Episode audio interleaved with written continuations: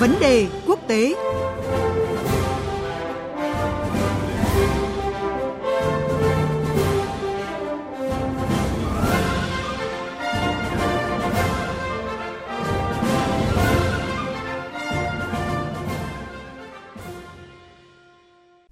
Thưa quý vị và các bạn, Mỹ vừa trình lên Hội đồng Bảo an Liên Hợp Quốc một dự thảo nghị quyết nhằm gia hạn lệnh cấm vận vũ khí đối với Iran. Hiện Hội đồng Bảo an đang xem xét dự thảo và dự kiến sẽ đưa ra bỏ phiếu trong tuần này. Theo Ngoại trưởng Mỹ Mike Pompeo, dù Mỹ đã thoát khỏi rút khỏi thỏa thuận hạt nhân ký kết giữa Iran và nhóm P5-1 vào năm 2018, song Mỹ vẫn là đối tác của thỏa thuận này theo nghị quyết của Hội đồng Bảo an Liên Hợp Quốc và có thể khởi xướng việc tái áp đặt lệnh trừng phạt Iran.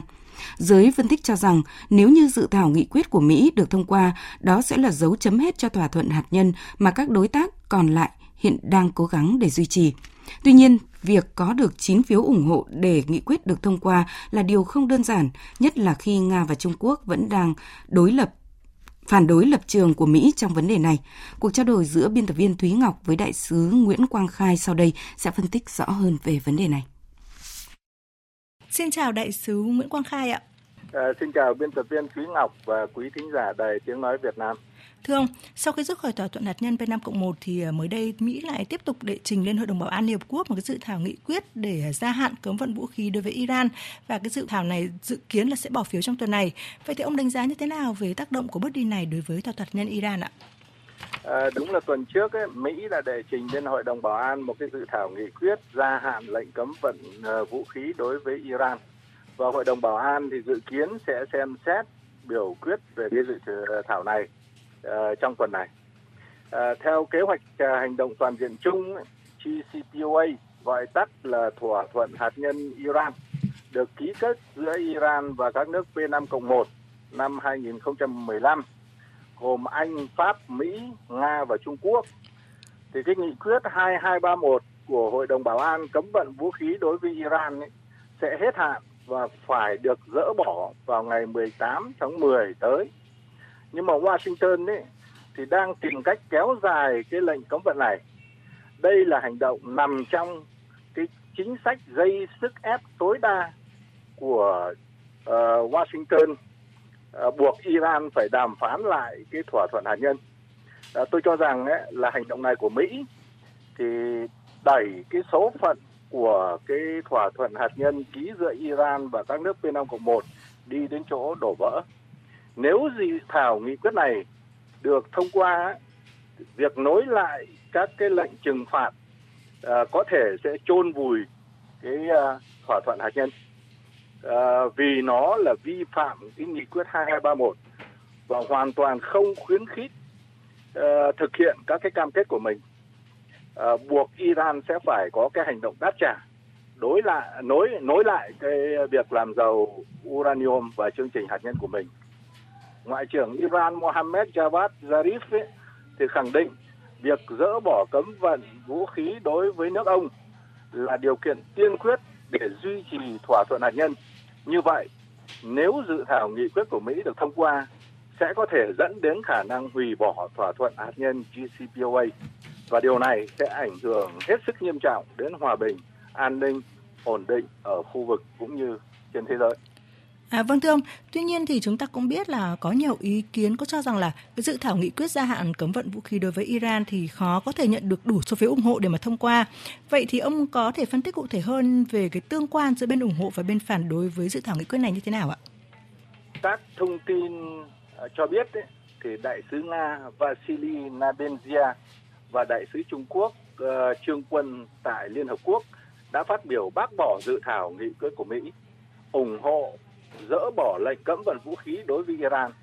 Nga và Trung Quốc cho rằng ấy, là sau khi rút khỏi thỏa thuận hạt nhân Iran năm 2018 thì Mỹ không còn là một bên ký kết nữa nên Mỹ không có quyền yêu cầu gia hạn lệnh cấm vận vũ khí đối với Tehran vì lệnh cấm vận này ấy, là một bộ phận không thể tách rời của thỏa thuận hạt nhân đã được dỡ bỏ. Anh, Đức và Pháp là những bên ký kết thỏa thuận hạt nhân với Iran cũng không đồng ý với dự thảo nghị quyết của Mỹ. Như vậy, bốn trong năm nước thành viên thường trực của Hội đồng Bảo an gồm Nga, Trung Quốc, Anh, Pháp và Đức là đại diện cho châu Âu đã phát biểu ủng hộ dỡ bỏ lệnh cấm vận vũ khí đối với Iran. Theo quy định của Liên Hợp Quốc ấy, thì bất cứ nghị quyết nào được thông qua thì cần phải có ít nhất là 9 trong số 15 nước thành viên Hội đồng Bảo an bỏ phiếu thuận và không có nước nào phủ quyết. Trong trường hợp này ấy, thì Anh, Đức, Pháp đã tuyên bố không ủng hộ dự thảo nghị quyết của Mỹ. Còn Nga và Trung Quốc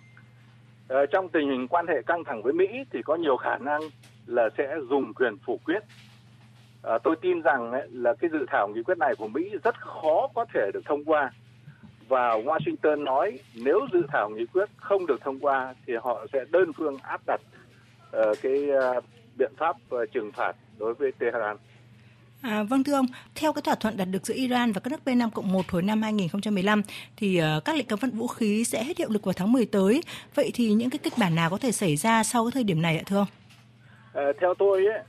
à, nếu mà dự thảo nghị quyết của Mỹ không được thông qua thì tình hình sẽ giữ nguyên trạng như hiện nay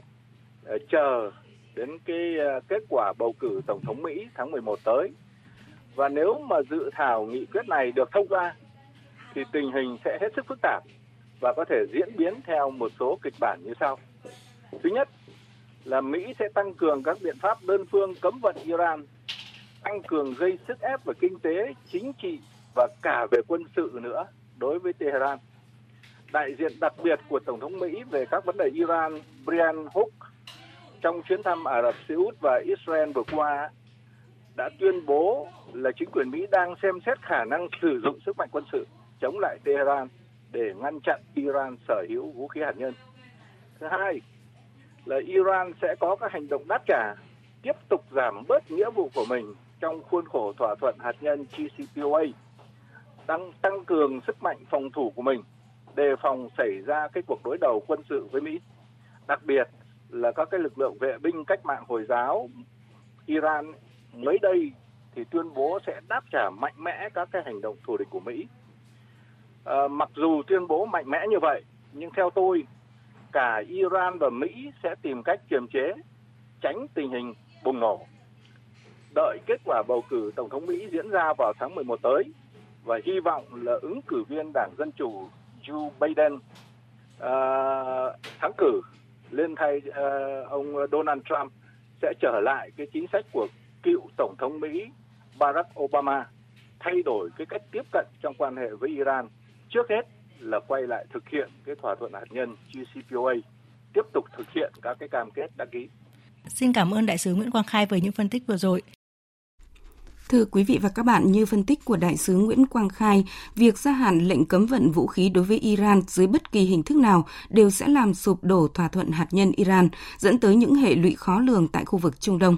Xin cảm ơn biên tập viên Thúy Ngọc và đại sứ Nguyễn Quang Khai với những phân tích vừa rồi.